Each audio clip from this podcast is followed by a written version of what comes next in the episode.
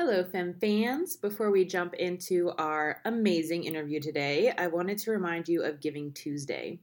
For those outside of the United States, Giving Tuesday is November 30th, and it's a day of donating and giving back to nonprofits in your community. Please consider making a donation to Femtech Focus. We are a nonprofit and rely on your donations to operate. If you think the work we're doing with the podcast, virtual community, market research, and events should continue, then please show your support this month. We've sweetened the deal because if you donate $100 or more, you can select from a lineup of donor gifts, including pink uterus earrings, a vulva cookie cutter, a mental health matters keychain, a 3D printed clitoris, or a female reproductive organ watercolor painting. Again, you can pick any of these donor gifts and it'll be shipped to you if you donate $100 or more. Go to femtechfocus.org and make your end of year donation today. Tax receipts are available upon request. Thank you.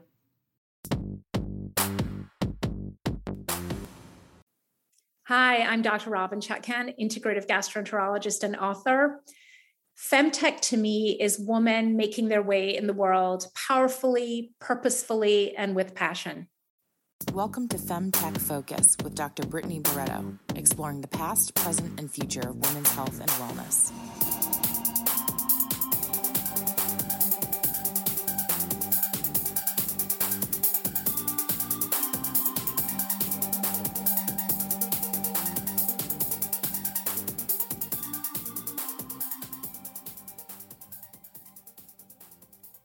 Welcome to the Femtech Focus podcast, where we have meaningful and provocative conversations with femtech experts.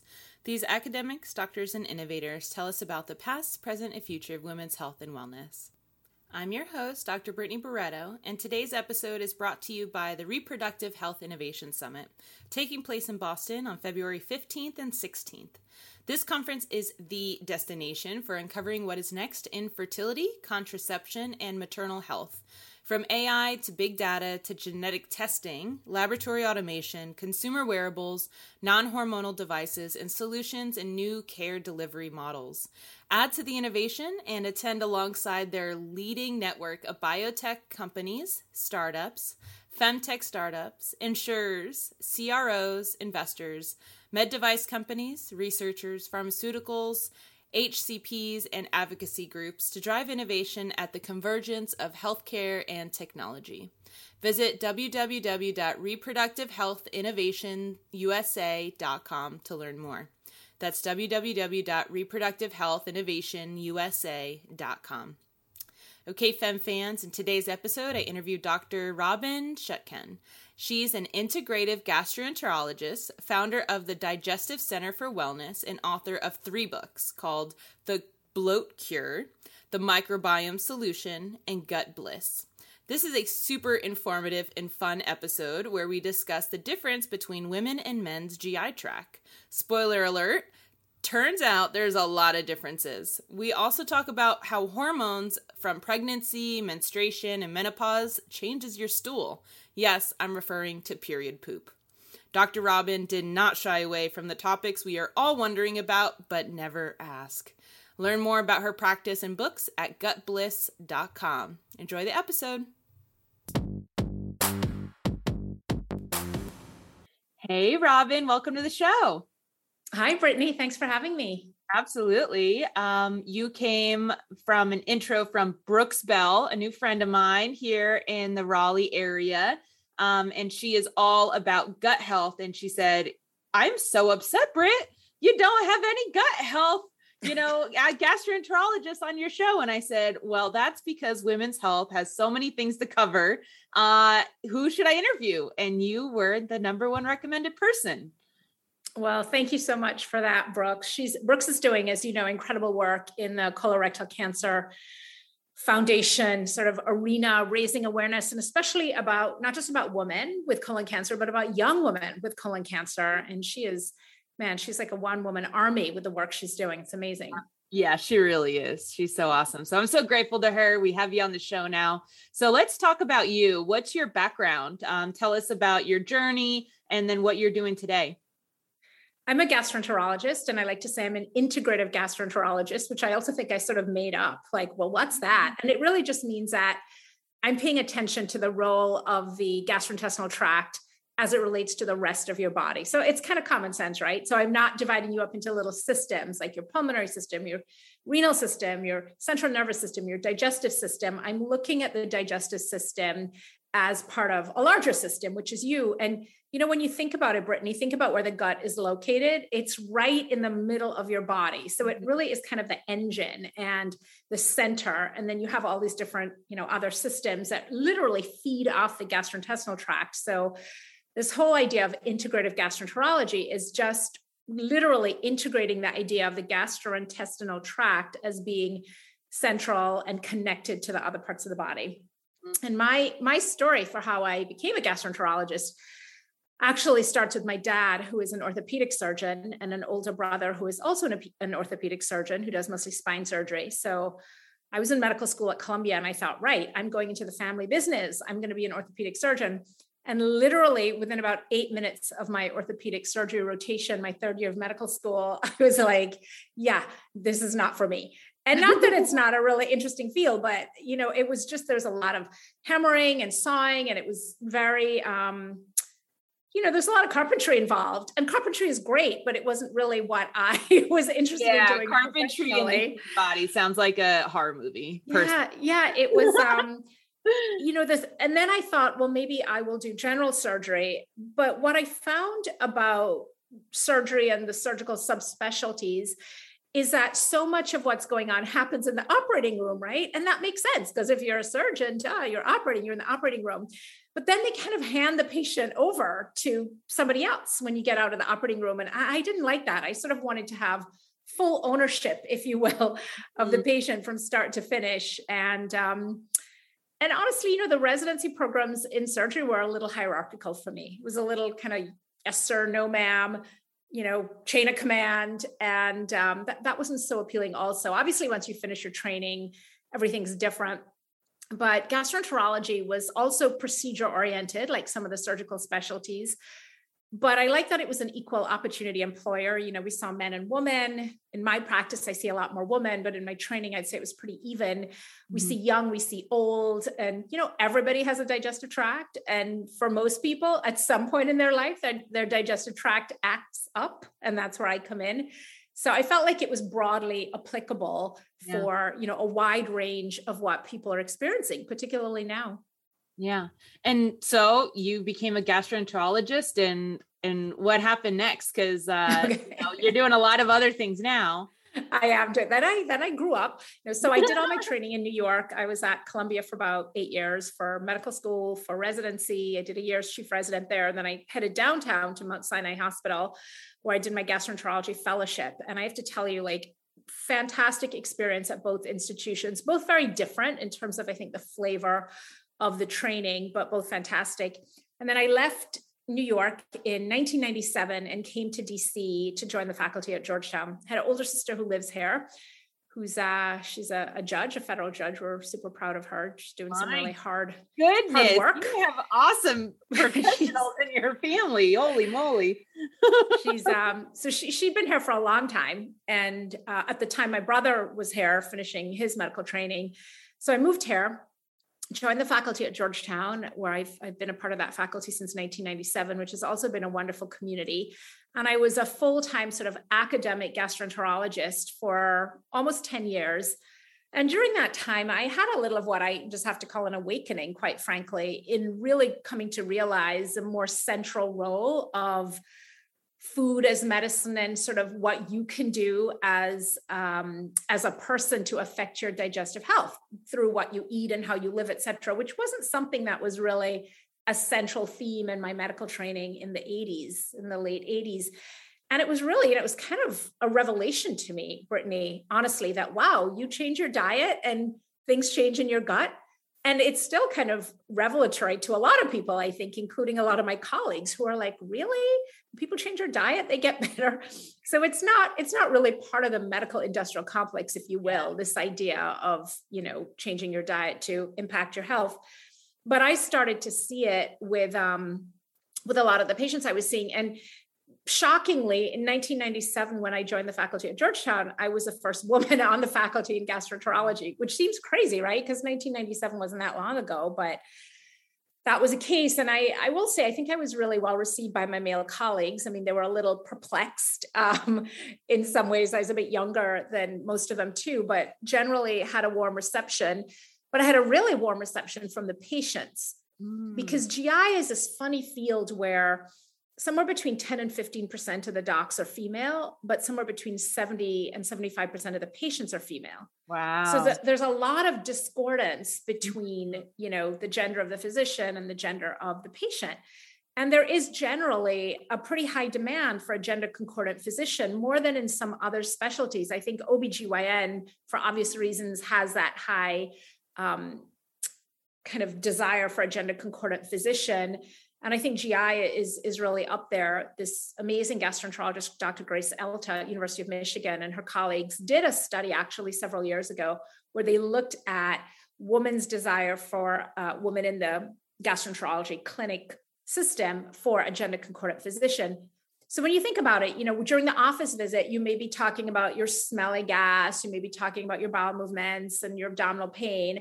And then during the procedure, it's a fairly intimate procedure also because mm. we are essentially inserting a long scope into your rectum and threading it up through your colon and so it's one of those fields where increasingly it's become more women in the field have become more accessible as a number of women in gastroenterology have increased and the really interesting thing is when i finished in 97 I'd say it was a pretty good job market for women if you were well trained.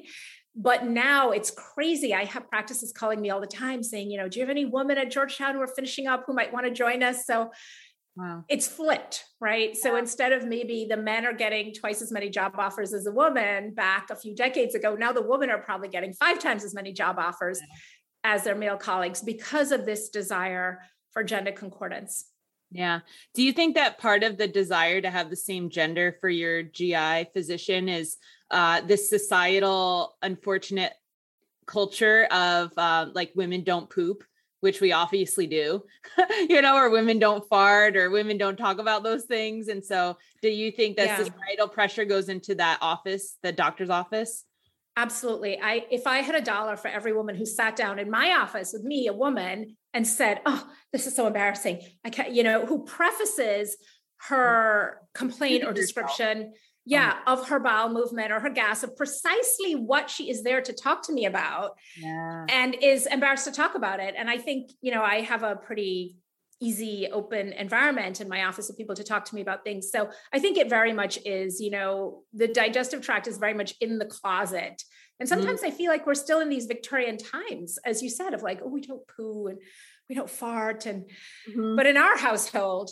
not only do we talk about this stuff like i'm always like calling my husband, honey, you gotta come look at this. Look at what I just dropped. It's astounding. he, he never comes. He is just like, no. I, there's just some, even after 20 years of marriage, there yeah. are still some boundaries, yeah. my friend. so sometimes I literally will snap a pic I have amazing poo pictures in my phone, not just of mine, but of patients when my daughter was still young. Now she's like, do not even think about crossing that threshold. she's 16. She's like, you are not coming in to examine my poo, and my pee, oh to sniff my, my pits, to do any of that stuff. but back in the day, yeah, because when people are like, well, what is it supposed to look like? You know, yeah. I can whip up my phone and be like, look at this beautiful chocolatey brown color, this lovely sea, you know, look, it's almost as thick as my wrist. And you know that feeling you have, right? When you have, you know, when you've been eating well, you've been hydrating, you've been moving your body, and you just have a magnificent bowel movement. And, you know, I tell people it's the ultimate detox. Like you don't need to go yeah. to Canyon Ranch or you know, you've, you've done it you've detoxed and cleansed right there in the privacy of your bathroom. So, yeah. um, well, I remember yeah, actually, you're bringing up something for me where I remember being like, maybe I was like a preteen or something, and there was some commercial for some kind of uh like um what is it called what helps you go to the bathroom a laxative a laxative it was a laxative okay. right but the mm-hmm. commercial was like you know going you know, number two, only once a week, reading a whole newspaper and sitting and the whole bathroom smelling really bad is not normal. Like you should be passing a little bit every day or whatever. I can't even remember. But I remember, I do remember being a preteen being like, really? Like, oh, like I had this American paradigm of like a man with a newspaper and like once a week and just dropping it all. And I'm like, I think back to that. I'm like, my gosh, no, like, you know, I've had girlfriends that are like, yeah, I go several times a day, and you know, or you're I'm a morninger, or I'm an eveninger, and it's just like those are conversations we never had, you know. And I and you speak of that when I was living in New York doing my GI fellowship, I had a, a, friend who lived in the same building who was she was a model. I remember she was very glamorous. I was mm-hmm. always walking around with scrubs in my hair and a ponytail, and she always was coming from some fashion shoot or some fit session or something but she had what we call shy bowel. She was very embarrassed about anything to do with her digestive tract. And she was dating, actually, talk about her in my first book, Gutbliss. I mean, she's very well disguised, but she was dating a pretty famous person and they had gone on vacation to some exotic Caribbean locale. And she literally had not pooed the whole time she was there because, you know, they're there like in the hotel room. Yep. And she just, even if he was not in the hotel room, the idea that he might come back, there might be yeah. odor, there might be noise. So she'd held it for like five days. Wow. And ended up with what we call a fecal impaction of just like, you know, everything shut down and locked in there. So, you know, this is just a this is just a warning. gotta poop. We gotta, you gotta, when you get that signal to go, you have got to drop it because if you don't, what you're doing is you're reverse training your bowel, mm. right? To say, oh, don't come. And then when you want to go, you can't. So yeah. it's really important. Wow, wow, wow. This is I'm so excited. I already knew this was gonna be an awesome episode. So um just to finish kind of up your background. So yeah. you did mention you've been an author. So what are some of your more recent work that you've been doing? Yeah, and and actually just to I, I mean I just backtrack a li- yeah. little further from that because I think it's a pretty interesting story. So I was practicing fairly conventional gastroenterology at Georgetown, quite happy, started seeing a lot of women and a lot of them had this question which is well what can i do? Like what else do you have for me besides this prescription or whatever? And i didn't have very much at the time because that was you know had been my more conventional training. Mm-hmm. and a lot of them were experimenting with diets. It was around the time that a lot of the low carb diets were popular Atkins uh, south beach etc not great diets for the gut by the way because you actually need all those fibrous carbohydrates. But people were coming in on different diets. My area of expertise, if you will, is autoimmune diseases in the gut. So Crohn's disease and ulcerative colitis. And I had patients coming in on a diet called the specific carbohydrate diet, which has been used with pretty good success for that condition. So I had to find out about this stuff. So I started researching all these different diets and nutritional theories. And it really was this whole kind of second training from what I'd learned to do colonoscopy and endoscopies really well in my training. And I'd learned all the conventional ways to approach inflammatory bowel disease and other autoimmune diseases. But this was a whole kind of second yeah. That kind of boggles my mind that you had to teach yourself nutrition after your GI fellowship. It's like crazy. yeah. What? Isn't yeah. Uh, uh, isn't that the fuel yeah. for the engine? Like why, you know, like shocking, right? But at the yeah. time we had no formal wow. nutrition training and it's still pretty i mean in most gastroenterology fellowship programs now it appears but it's still really yeah. a fairly small yeah. part of the curriculum. Wow. so i started finding for my inflammatory bowel disease patients that using this nutritional therapy was actually working and we did there was a meeting in capri italy that i wanted to go to. It was a young investigators meeting. I think you had to be 31 or under. I had was just like at the wire right? Like in a month i was going to be 32 it was an all expense paid trip to Capri. And I was like, I am going to this meeting. So I decided to submit an abstract that I thought would really get their attention. So one of the nurses who worked with me in clinic, we decided to do a survey looking at the use of alternative and complementary medicine practices in a GI clinic. Now, you know, this is 20 years ago, right? So it's not like now where everybody's doing acupuncture or taking a yeah, supplement or something. Holistic everything, yeah. Right. So we did this study and we found that about 80% of the patients were doing some sort of alternative or complementary therapy. But the interesting thing, Brittany, is they were often doing it without telling their physician. It was kind of like a don't ask, don't tell, oh. because of this perception that they would be ridiculed or yeah. you know whatever they were doing would be received in a in a negative way by their physician. So they were all doing stuff, and they were doing they were taking the medication their doctor was prescribing, but they were doing other things too. So I did this abstract, submitted it, it got accepted. I was able to fly to Capri and party with the cool Italian gastroenterologist, yeah. and it was great. But it really, it really opened my eyes. I was like, wow, so people people are doing this stuff it must work right people mm. aren't because most of this stuff people are paying for out of pocket it yeah. was not being reimbursed by insurance it still is not often so i thought well people are really integrating this into their conventional whatever they're doing conventionally for their disease. And that was sort of the start. But for me, Brittany, the biggest transition, really, the biggest sort of change for me, not just professionally, but personally, really has to do with the birth of my daughter, Sydney, who's now 16. And when I had her, I was 39. So, you know, you get that stamp on your chart, mm-hmm. advanced maternal age if you're over 35. I was perfectly healthy and had a really good pregnancy. But at the time of the delivery, I had a little bit of a cold and a low grade fever. So they gave me antibiotics just in case. She was taking a long time to come out, talk me into a C section. She comes out, she's perfectly healthy, but they put her in the neonatal ICU just in case. They give her heavy dose IV antibiotics just in case.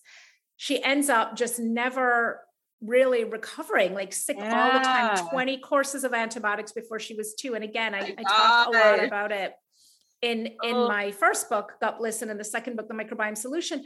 And at the time, I mean, here I am, like a really well trained doctor, and I wasn't connecting the dots, right? So I can just imagine what it's like for mm. the average person who doesn't have the benefit of a medical education.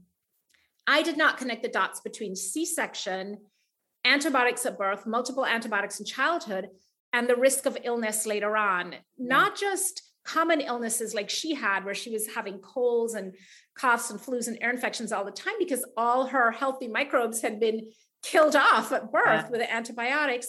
But it's a huge risk for autoimmune diseases. So we know that that combination of C section and antibiotics early on is a huge risk factor for autoimmune diseases, for allergies, for asthma, and for obesity. And that's a risk that actually follows kids for years wow. and sometimes into adulthood. And it was the same story that I was seeing in a lot of my IBD patients. Once I started asking them, like, hey, are you were you born via C-section? Yeah. Were you uh-huh. nursed? The lack of nursing is another thing. Did you receive a lot of antibiotics early?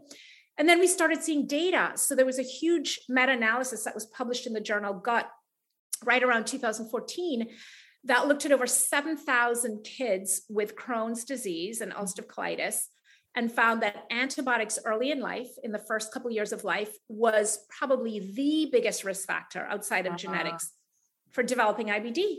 So I started to realize that we were actually creating disease. I mean, mm-hmm. in well meaning mm-hmm. attempts to relieve people's coughs and colds and sinus infections. Yeah and that really kind of set me on a path both with sydney in terms of stopping the antibiotics changing the diet and then with my patients so you know it's just one of those things that literally i think there's probably not a week that goes by that i don't think about that and like you know how could i have allowed them to give her like 20 courses of antibiotics before she was two how did i not realize that so it is one of those things that I'm like, oh, I wish I had a do-over. I'd have her at home. I'd have the doula. no yeah. antibiotics. Yeah. But at the same time, I'm also incredibly grateful because it the whole experience and connecting the dots really opened my eyes to you know what we're doing and how a lot of these autoimmune diseases are being created, right? Which is mm-hmm. kind of an expansion of this whole concept of the hygiene hypothesis that we're too clean, we're sterilizing yeah. our bodies and our environment. Yep. Yeah. I think I was like one of the last, I'm 30. I'm like one of the, in my mind, one of the last generations that like I made mud pies as a kid. I made so many mud pies, Yay, you know, like, so and I good. played with worms and I threw rocks and I th- hit trees with sticks. Like, I don't know. We just made shit up and just played around outside. Um, and then my sister is six years younger than me, and she was like the first PlayStation, you know, yeah. and her childhood looked a lot like being inside, you know. Clean Whereas I childhood. like broke my wrist bike riding my bike at eight and this and that. And you know, and it's just like, and now I see kids today and they're just uh, totally screen time is like a thing and all that. Yeah. So and you all- see, I mean, you you see the like you go out to restaurants, right? And I'm very sympathetic. I have a kid, I know how it is, yeah. but the two-year-old, the four-year-old, and the six-year-old are planted in front of a screen during the whole dinner time, The right? They're being babysat yes. by these screens. And then you see this incredible rise of ADD and ADHD and all these issues. And you know, you sort of can't help but wonder, like, what's Yeah. the relationship? There's Yeah. a there's a great book called um nature deficit disorder last child in the woods that is- Whoa. is, really awesome but it is this whole it's exactly what you described like you've got to get dirty Yeah. Dirt Yeah. sweat veg that's the secret right get dirty get sweaty and eat some vegetables that's I love you know it. that's pretty I much love it. Everything So you need to know we've been uh, kind of assuming the listeners know what your gastroenterology is, right? And so can you just quickly define like what all encompasses that? Sure. It's really all the real estate from the mouth to the anus, everything in between. So if we think of the upper GI tract, it's the esophagus, the stomach, and the first part of the small intestine, the duodenum. And then in the middle, the small intestine is really the duodenum, jejunum, ileum. And that's what we talk about when we talk about small bowel or small intestine. We're talking about that middle part. And then the large intestine, also known as the colon, is the lower digestive tract. And then in gastroenterology, we also claim a couple organs too. So the gallbladder, that's us. The liver, that's us. So it's liver, gallbladder, spleen a little bit, but that's mostly the hematologist. Uh-huh. But the whole, you know, 30 foot digestive superhighway that goes all the way from the mouth to the anus. And, and one of the things I love to point out, because it's really obvious, but at the same time, it's not. So it's like my Malcolm Gladwell esque moment in gastroenterology of pointing out that when something is in your digestive tract, it's actually not inside your body because your digestive tract mm-hmm. from your mouth all the way down to the other end is just an open tunnel that passes through your body. So what's in your GI tract is actually the external environment, right? yeah. and you have you have a thin membrane your digestive lining that's like a fishing net with tiny little holes in it that's really only about one cell thick and that's a membrane that keeps all your innards your liver your gallbladder your spleen your lungs your kidneys your heart that keeps all those organs safe and protected mm-hmm. from that external environment that's flowing through your body. So you know when we when we breathe when we swallow when we eat we're ingesting bazillions of viruses and bacteria, toxins, different things. And that's the role of our di- of our digestive tract to break that stuff down to decide selectively what gets absorbed in through the lining and you know mm-hmm. carried to different cells to be used for energy, what gets eliminated and comes out really as waste matter, as stool, and that's an incredibly complicated and complex process. And you need a really intact gut lining to do that. So Mhm. if you're messing up your gut lining, you know, if you're drinking too much, if you're taking too many non-steroidal anti-inflammatory drugs, too many antibiotics, and doing all those things that can affect it, you're going to make those tiny little holes big. And that Mhm. means stuff that normally shouldn't get through can pass through. That's what we call leaky gut. And that can end up triggering immune reactions, allergies, etc. So if we look at the rise of disorders like leaky gut, Mhm. and to some extent irritable bowel syndrome, food allergies, a lot of it has to do with the deterioration of that epithelial gut lining and the fact that the external environment is now getting into our body. yeah, I mean, that's it's like obvious, but also have I thought about it that way? Nope.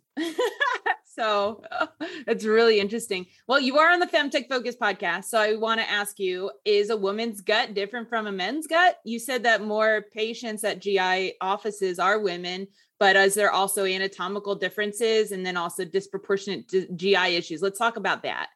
We are most different in our GI tract. I think. Well, ah. reproductive, you know, the GYNs would say, no, no, sorry, reproductive organs. Yeah. Yeah. the reproductive organs are pretty different. I mean, we have a bunch of stuff that men don't even have. but in the in the digestive tract we are certainly not just smaller versions of men or different versions of men the female gut is very different and you mentioned wow. anatomic. That's a great place to start. Okay. Our guts are actually longer about 10 centimeters longer and i like to point out like we have more gray matter we have longer bowels but but the, that extra length we think is probably for childbearing so that we can absorb more fluid which is a main role of the colon to absorb fluid from the gut lumen back into the bloodstream so it's so that we can absorb more fluid to maintain the amniotic fluid and that's true whether you happen to be a child bearer or not anatomically so that what does that extra length of colon mean it means that the female colon ha- is like a slinky right so the male colon i would depict it as like a gentle horseshoe I can do a colonoscopy in a man with my left hand and my eyes closed super fast. I, wow. I do not do that, but colonoscopy in way. men is really easy. Colonoscopy in a woman on average could take me two or three times as long. It's all these wow. twists and turns. And that's because of the extra loops now, my male colleagues will talk about the redundant female colon. I prefer to talk about it as the voluptuous Venus colon. Ooh. But it is definitely, you know, it's harder to navigate. So not only do we have longer colons, we were just talking about the reproductive organs. We have reproductive organs that are there for a reason, but they're also kind of in the way when it comes to the gut. So the colon has to wind its way around the uterus, fallopian tubes, ovary that ovaries that men don't have, right? Men just have a little bitty prostate gland. So that also leads to a lot more twists and turns. And then the third anatomic thing is that women have a deeper, wider pelvis. They have mm-hmm. what's called a gynecoid pelvis. And again, that's to allow for another human being to be in there with you. Whereas men have what's called an android pelvis, which is a more narrow pelvis. Mm-hmm. And in women, the colon tends to fall deep down into the pelvis in that wider gynecoid pelvis, where again there's less space because of the reproductive organs in men most of their colon is up in their abdomen so there's more room there and then so those are so three anatomical reasons right longer colon deeper pelvis and um what was it? Oh, reproductive, reproductive organs yeah. sort of in the way the fourth reason is a hormonal reason which is testosterone levels so of course we we also have testosterone like men but we have less of it and testosterone helps to create a very strong, tight abdominal wall. So even a man with a big bear belly still has like a tight Spanx under that bear belly because of the testosterone levels. Oh. And women tend to have a more flaccid, pliable abdominal wall. And so the colon can bulge out more.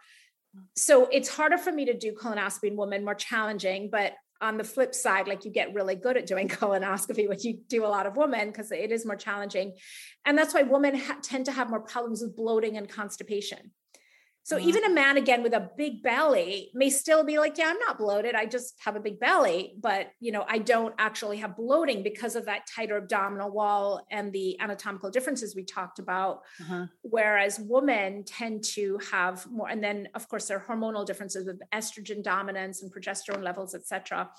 But those anatomical differences are very real. And again, they're they're not sort of like a design flaw they're there for for this whole reason of reproduction and perpetuation of the species but they can create um, a lot of digestive problems yeah.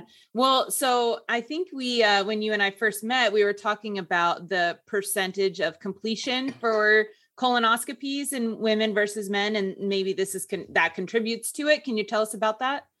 Absolutely. So for years in medicine there's been this sort of suggestion if you will that women have a lower pain threshold. And i would argue that you know if any man had 16 hours of labor and then vaginal delivery or a c-section for that matter they would probably not agree with that. But there's always been this sort of insinuation that like well you know woman you have a lower pain threshold.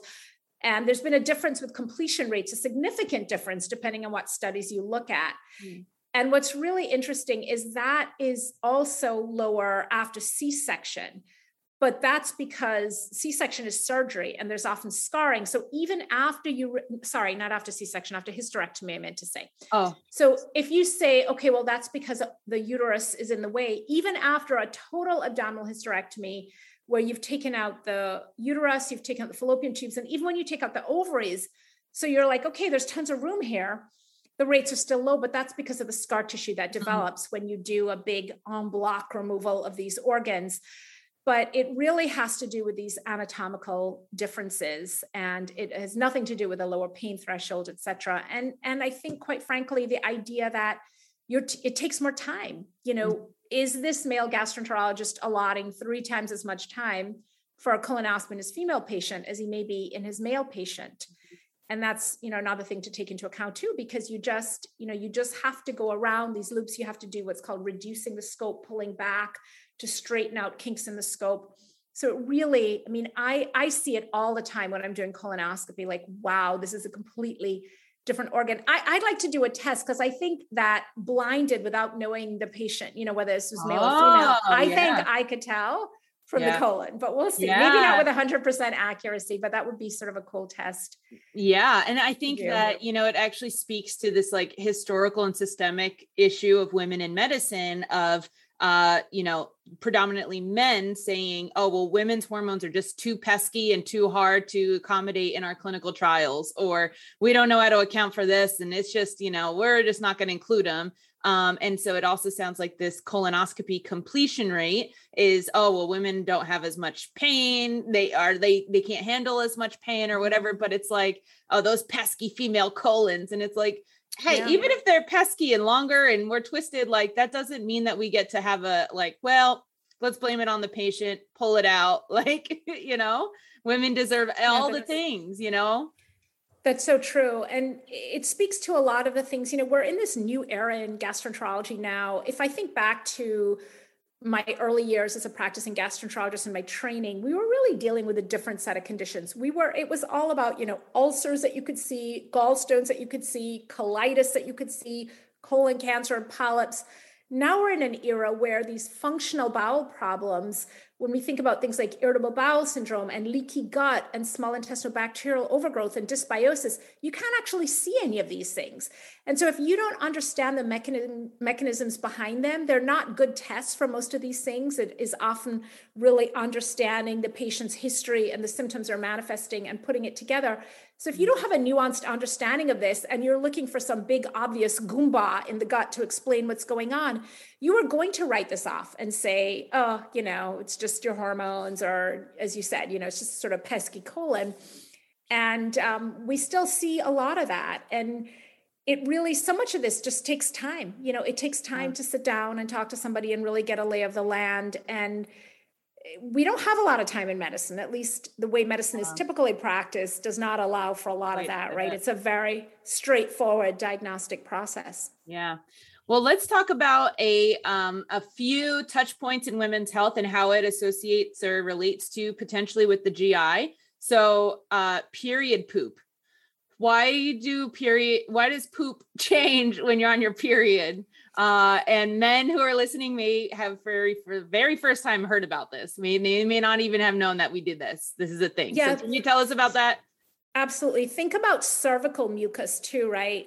In your cervix. That changes relative to where you are in your cycle, whether you're, you know, just finished a period, ovulating, about to have a period. And a good gynecologist can sample that cervical mucus and actually tell where you are in your cycle, right? Mm-hmm. Or tell if you're pregnant, can tell if the, depending on the viscosity of the mucus, how thick or thin it is, can tell whether you're at risk for preterm labor. So that that composition of mucus is really important and a lot of that is guided by what's happening hormonally with estrogen and progesterone levels, et cetera. Mm-hmm. But it's the same thing with a lot of the mucus in the gut too the mucus production in the gut. Again remember it's all one integrated system right? It's not like the digestive tract there in its cave and two caves down we have the reproductive tract and three caves up we have the central nervous system. It's all communicating. And that sort of menstrual cycle as well as menopause and menarche too as the beginning and the end of the reproductive years really figure in greatly into the digestive tract. Some of that communication is definitely hormonal with fluctuating estrogen and progesterone levels. Some of it is literally anatomical because the organs are next door neighbors. Mm-hmm. And some of it is probably more functional to do with motility, secretion of digestive enzymes, et cetera. It's a little bit different for every person. But I see it a lot with my IBD patients. They'll tell me, like, right before their period, their stools get really loose or you know the stools are more formed at different times it's a definitely mm-hmm. a very real phenomenon yeah uh, and it's normal right? It's normal. Now, you know, depending on like if you're having florid diarrhea to the point where Yeah, you're, if you you're know, like- dehydrated with your period, that is definitely something normal. that should be looked into.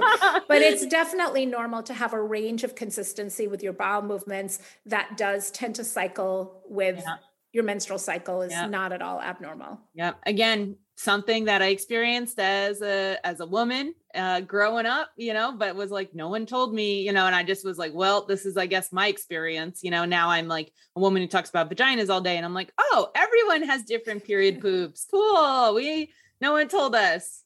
Um another question, uh GI tract in pregnancy what you know i've heard about a lot of constipation with women and you know when giving birth and bowel movements and stuff like that. So tell us about the relationship and complications potentially with pregnancy in the gi Yeah, again, there's three, if you think in terms of those three categories, right, of anatomical, hormonal, and physiological. Mm-hmm. So, anatomical in an area that was already crowded, now it's really crowded Yeah. now you got a fetus, you got a baby in there too.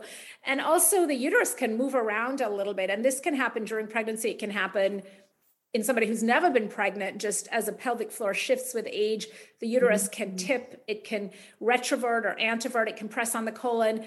Fibroids can do it, endometriosis. So, again, these are really close next door neighbors. It's almost like you've got the upstairs apartment and the downstairs apartment, right? If you've got a leak upstairs, you're going to look up and see water coming through Yeah. your roof. They're really closely juxtapositioned. So the the anatomical changes in pregnancy are really significant. You also have fluid shifts too, right? Because you're maintaining that amniotic fluid, and a lot of the fluid balance in the body is maintained through the digestive tract and control. The kidneys figure in greatly here in terms of filtering the fluids, but also the gut. So how much of that when, the products of digestion, which is my polite way of saying the stool, Mhm. comes through the small intestine and hits the colon, it's liquid. It's a green bilious looking liquid waste stream. yeah Yes. okay and, and then in the colon, a lot of dead um, bacteria and some bile gets pulled out, and dead bacteria get dumped in, and the color eventually changes to more brown. And a lot of the fluid, the liquid, gets reabsorbed through the lining of the colon, so that you end up with a nice. You go from like a greenish liquid to a more formed brown stool at the end. But in terms of managing the body's fluid balances, and again, the kidney is very involved, but the gut is also involved. So, depending on what's going on with the pregnancy and the amniotic fluid needs, more fluid could be pulled out of that, you know, colonic effluent, if you will. And you may end up with a much harder stool, or less fluid could be pulled out, and you could end up with a looser stool. So that's another way that you know the bowel movements might be affected by what's going on with the pregnancy. And then, of course, hormonally, estrogen and progesterone, and estrogen in particular, can affect the motility the GI tract, the secretion of some of the enzymes, can affect the microbiome, what's going on with gut bacteria. And it really is, you know, it is so important, I think, for people to realize that this is an integrated system. So if you take a medication for a headache, for example, it may fix your headache, but it may pop up with different problems elsewhere in your body. And then you sort mm-hmm. of whack it with something else and something else pops up here. So it's important to think if you think about aspirin, it can be life saving from for a cardiologist patient with keeping vessels open, but it can cause fatal gastrointestinal bleeding for my Yeah. patient. wow So yeah it's, Yep. you know, that that's integrated medicine right? We need to all talk. Speaking of hormones is um one of the symptoms of menopause changes in your bowels? Absolutely. really? Because i don't feel like um, i've ever heard that or talked about it yet so let's do Oh, that Absolutely. So around menopause, women tend to become more constipated in general. And some of that is just a general dryness in the body. So there's vaginal dryness and there's almost sort of like a gut dryness too that goes along with that.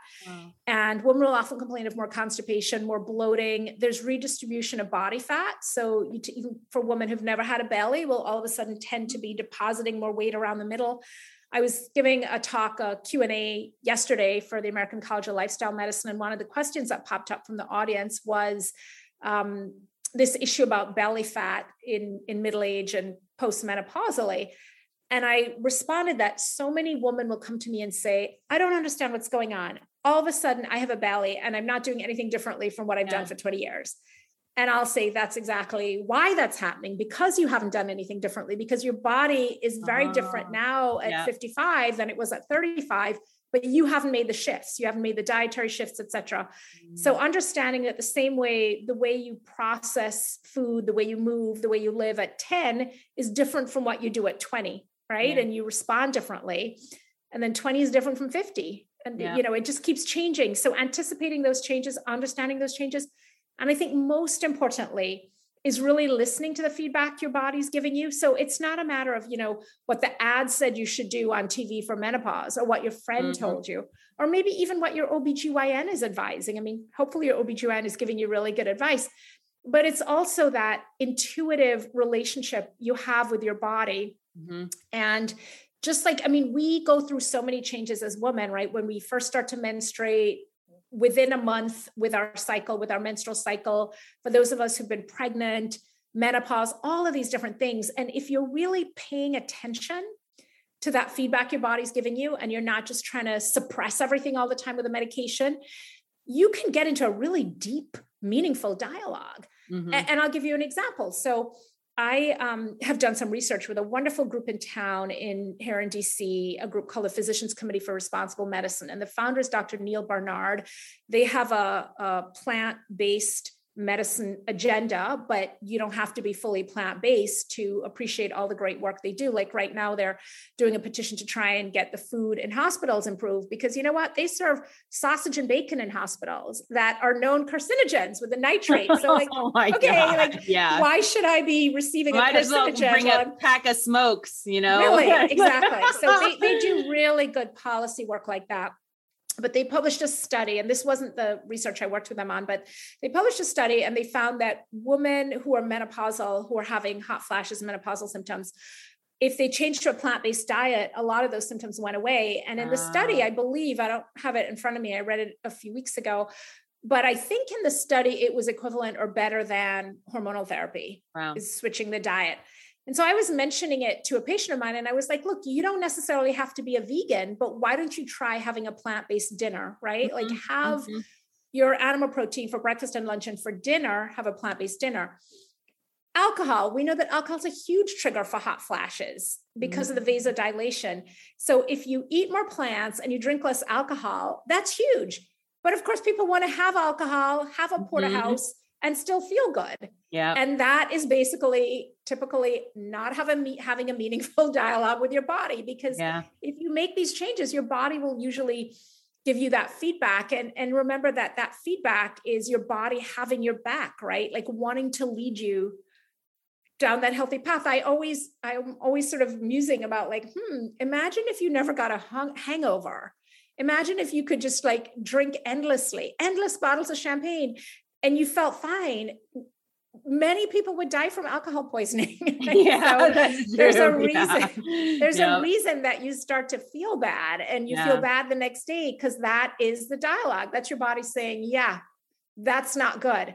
Yeah. Right? And it is a it is a way of kind of stopping you from literally destroying your liver with alcohol or eating like a huge big fatty meal late at night and getting reflux that's mm-hmm. not a mm-hmm. disease. That's just feedback. That's a dialogue that your body's having with you. And I, I think as women, I don't know because I've never been a man, but yeah. I think the dialogue is really is really meaningful and strong uh, mm. with women and maybe i don't know maybe we pay more attention um, and you know i realize that's a huge generalization mm. but um, there's sort of like an intuitive piece to that and maybe because our bodies change more. Like men don't yeah. start menstruating as you know early teenagers and then don't stop. I mean, they do talk about the male menopause, but not really. Um, men don't really carry children, bear children the same way we, we do. Men don't breastfeed. I mean, there are a lot of changes that happen in the female body that really just don't happen in the male body. There, I mean, mm.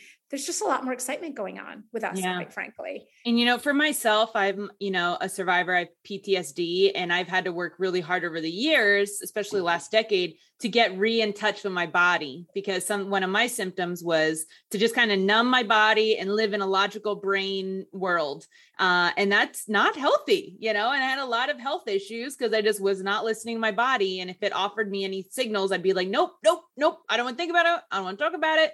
And now i'm like hey body like it's literal dialogue like oh hmm, you feel like this okay well let's get curious about that not judge it or you know and like and when i was first suggested to do those things i was like this is crazy witchcraft like i'm a scientist but no it's really it is biology talking to your body and having your body talk back it is but and that's that's so interesting what you just shared about you know kind of just numbing down everything neck mm-hmm. down of not wanting to you know experience those things. And it just makes me wonder like how many women might be in that same position right? Oh my gosh yeah. literally trying yeah. to not have that conversation. Yeah. yeah. yeah. Part of my ptsd was manifested into like an eating disorder and i literally had to learn like what does full feel like?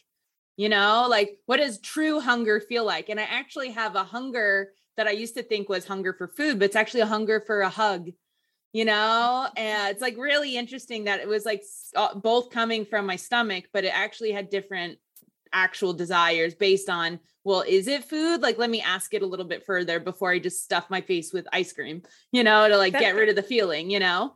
And then i still have thing. it you know? Yeah. It's a completely real thing this idea. I mean i i talk to my patients about it a lot this idea of the emotional food and what kind yeah. of hunger, right? You have the real food and the emotional food.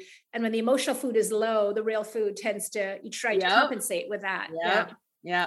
I uh oh my god, we could just literally talk all day. We have two last questions, but what I'll say is that I I personally have a belief that um so I have a lot mom issues, don't we all? A mom and dad issues. And so whenever I was like working on my mom issues, I craved ice cream. And I would jokingly say with my friends, like, oh, you know, mother's milk. I'm like, you know, but actually, I really think yeah. that there was some like inner things in there where it was like, no, no, no, I'm like seeking lactose like i'm li- literally seeking some kind of motherly maternal uh like something to soothe me and that was I froyo you know um, I, am so glad you mentioned that because when people ask me about dairy i'm like well you know you are suckling a postpartum cow and I don't know if we're supposed to be doing that as yeah. grown-ups. I personally don't think so. Not to say yep. that I don't enjoy a little bit of froyo here and there, yep. but but you're the first person I've ever heard talk about it in that sense of literally like nursing, you know, for comfort. Oh yeah oh way. i mean i've been in enough therapy to have the data my personal data set of like oh yeah when i'm deep in mom issue stuff and in, in counseling my froyo weight increases exponentially. Like it's actually quantified based on the weight of my froyo. So i always i kind of had a mental like note like okay if it's over 10 pounds like i'm in a spot where i need to call a friend. Like this is not you are not in a good healthy spot. If you're like five dollar froyo you're in your feels but you can do it two three dollar froyo is like okay this is like a casual fun activity so anyways my own two cents on that um, I have two last questions. I hate ending sure, this sure. interview. This has been so much fun. But our last two questions are uh, we have a lot of aspiring entrepreneurs that listen, a lot of college students, grad students. What's an area in women's health and wellness that still needs innovating that they may be able to work on? Medicine in general is so ripe for disruption you guys. I mean i cannot believe that we still you know the patients have to drive they have to park they have to sit in the doctor's office they have to wait they get their seven minutes they leave they're like huh you haven't solved any of my problems. I mean we've seen it in other areas and we're seeing it a lot in the coaching area so there's accessibility piece and that's mm-hmm. everything from you know scheduling direct communications et cetera. How do you access it?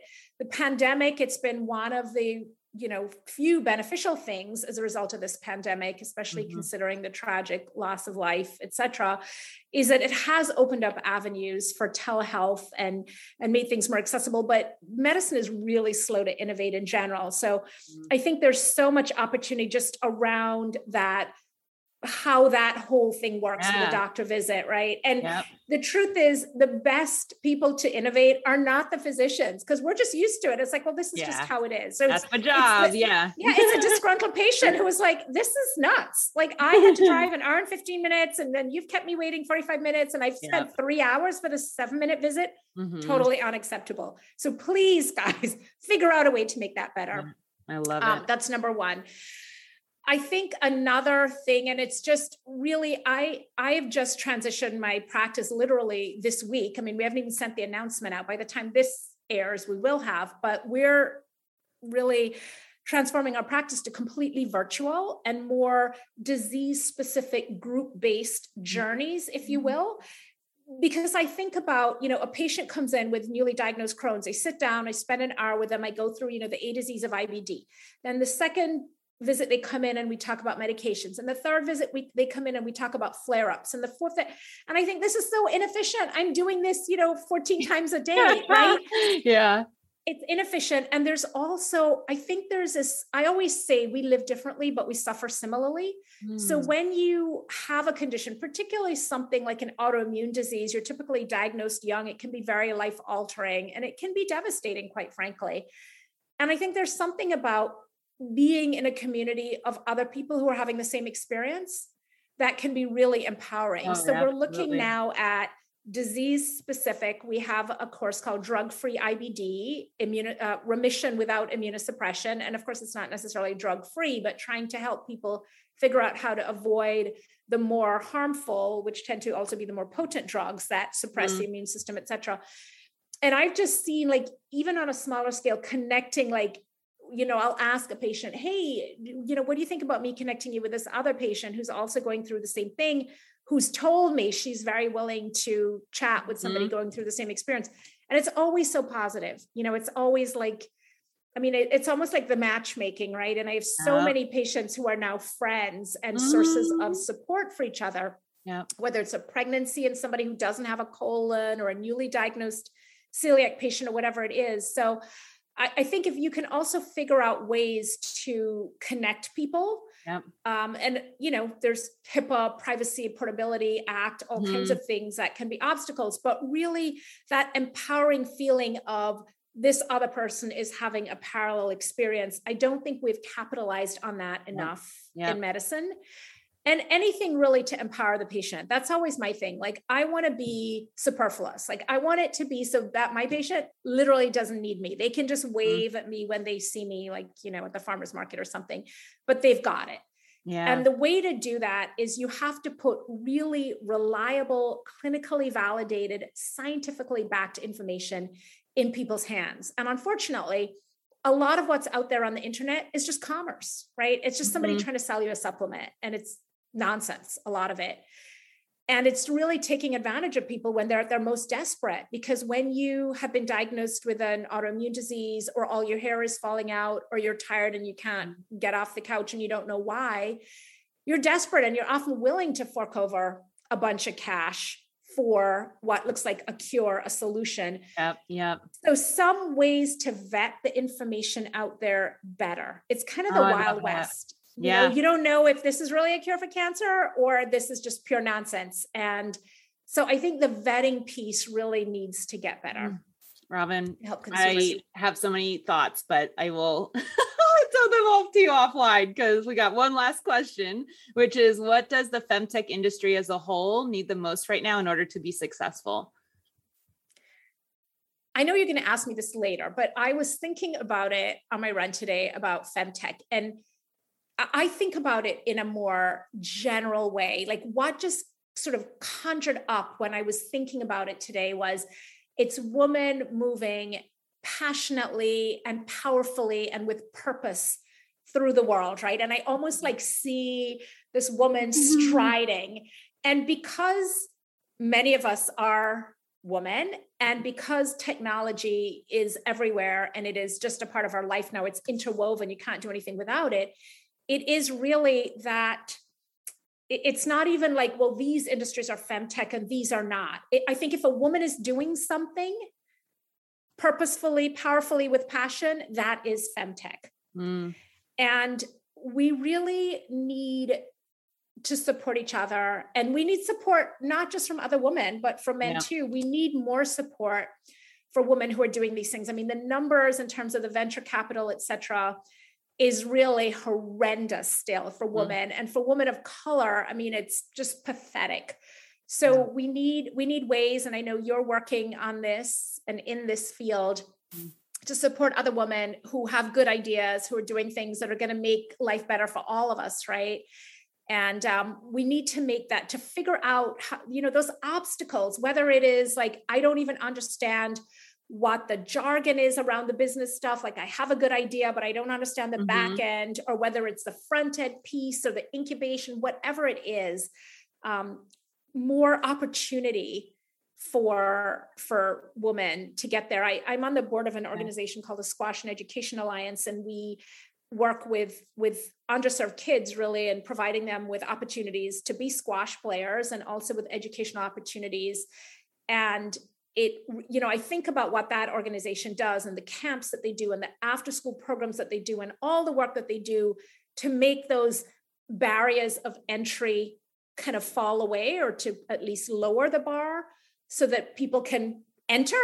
Mm-hmm. and i think about the same thing here right? Like how do you help somebody get in? And it doesn't like if you have a venture capital fund or something great right? You're in private equity and you want to make sure you are helping women but it can even be talking to a friend mm-hmm. somebody mm-hmm. i met a, a mom of a friend of my daughter's who is a kick-ass businesswoman and she teaches female entrepreneurship at a local university and she mentioned to me casually that she wanted to write a book i was like hey i know how to do that i've written three of those and i'm on number four like let's go to lunch and yeah. i'll tell you yeah. all about that process so you know it's that sisterhood of like just yep. just help somebody out if you can yeah even 15 minute calls you know dedicating two 15 minute slots a week to for somebody to book you and ask questions you know? Uh Robynne you are amazing. Thank you so much for your time today. This has been awesome. Thank you brittany and thanks for all the fantastic work you do with femtech focus. It's amazing